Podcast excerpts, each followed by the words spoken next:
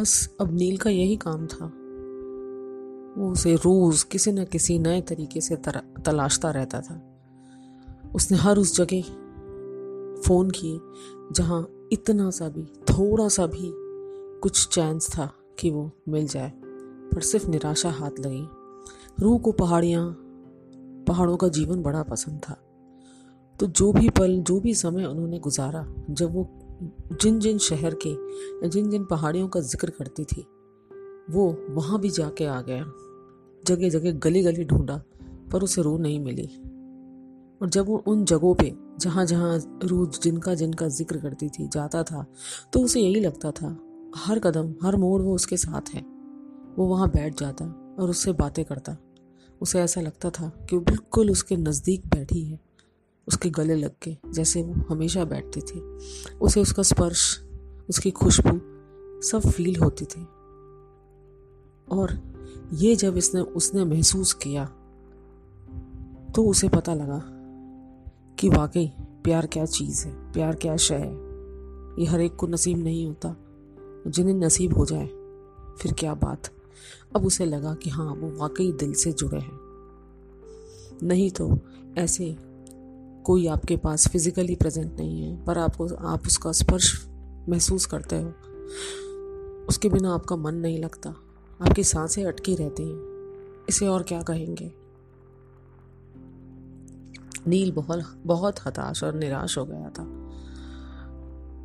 उसे ढूंढ के आता, वापस आता, अपनी उसी ज़िंदगी में जाता, सुबह ऑफ़िस जाओ, शाम को घर आओ, अपने बच्चे के साथ टाइम गुजारो, वो सब करता था, उसने कोई कमी नहीं छोड़ी थी। पर जब वो अकेला होता था, वो अकेलापन उसे काटने को आता था, क्योंकि उसका सिर्फ़ एक ही साथी था, वो जो कि रूह थी, उसे बहुत पछतावा था कि उसने अपने काम के प्रेशर में, इन सब चीज़ों में, शायद रूह के साथ नाइंसाफ़ी कर दी थी। वो वो शख्स जो उसे सिर्फ़ चाहता था, सिर्फ़ और सिर्फ़ चाहता था, और कुछ नहीं। रोज उसके आँखों से आँसू बहते थे। रोज हज़ारों अनगिनत प्रार्थनाएँ करता था वो भगवान से कि उसे एक बार मिला दे। जो मिल जाए तो उसे कभी जाने नहीं देगा। रूह के जो जो शौक थे जो जो हॉबीज थी, उसने वो सब जगह तलाश कर लिया। पर उसे उसका पता कहीं नहीं मिला।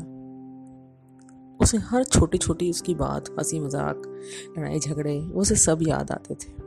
उनको याद करके कभी हंसता और कभी बस मन भारी कर लेता।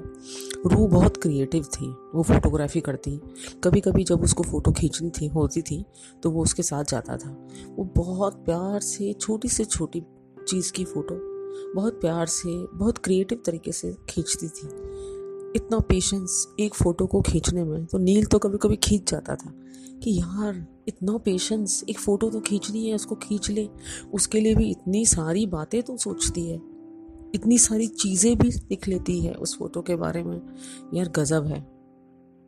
एक बार उसे ध्यान है। शायद रूह को प्यार हर शहर में इस टॉपिक पे फोटोग्राफी करनी थी और वो उसके साथ गया था। उसने काफ़ी तरह तरह की फ़ोटोज़ खींची थी वो उसके साथ में था और उसकी आदत थी उसकी आदत थी कि वो कुछ ना कुछ ज़रूर लिखती थी। छोटी छोटी कविता या या शेर या कुछ। तो वो बै, बैठ के लिख रही थी और नील उसे देख रहा था क्योंकि नील को तो दूर दूर तक इन सब चीज़ों का पता नहीं था। तो वो उसको छेड़ता था कभी कभी कि क्या यार तुमको सारे दिन बस एक यही काम है।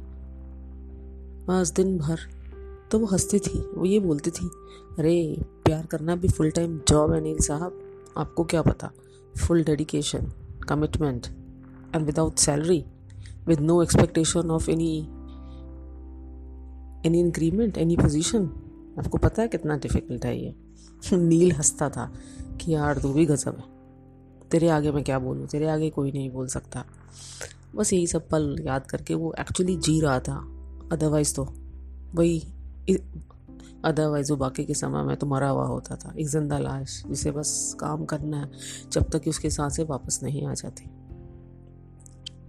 एक दिन वो किसी दरगाह पे गया था। उस दरगाह पे जाना रूह को बहुत पसंद था। बस वहाँ पे बैठा था, शांति से थोड़ी देर उसे याद कर रहा था। वो पल जब वो वहाँ आए थे। उसने जिद की थी, बड़ी वाली फूल की चादर चढ़ानी है, और उसके लिए नील ने उसे मना किया था। कितना रूट गई थी वो। आज सबसे पहले उसने वही फूलों की चादर खरीद के मज़ार पे चढ़ाई थी। आँखों में आँसू आ गए थे उसके। वहाँ जो पीर बाबा थे, उन्होंने बोला, आज जो तेरे मन में इच्छा है ना बेटा, वो पूरी होगी, जा। नील को कुछ समय के लिए लगा कि शायद स्वयं खुदा ने आके उसके मुँह से कुछ कहलवाया। वो बहुत खुश हो गया था। बैठा था वो, तभी उसके हाथ में एक कागज़ का टुकड़ा लगा और उसने, उसमें कुछ फ़ोटो देखी। वो फ़ोटो देख के वो चौंक गया। फिर उसको कुछ ना कुछ एक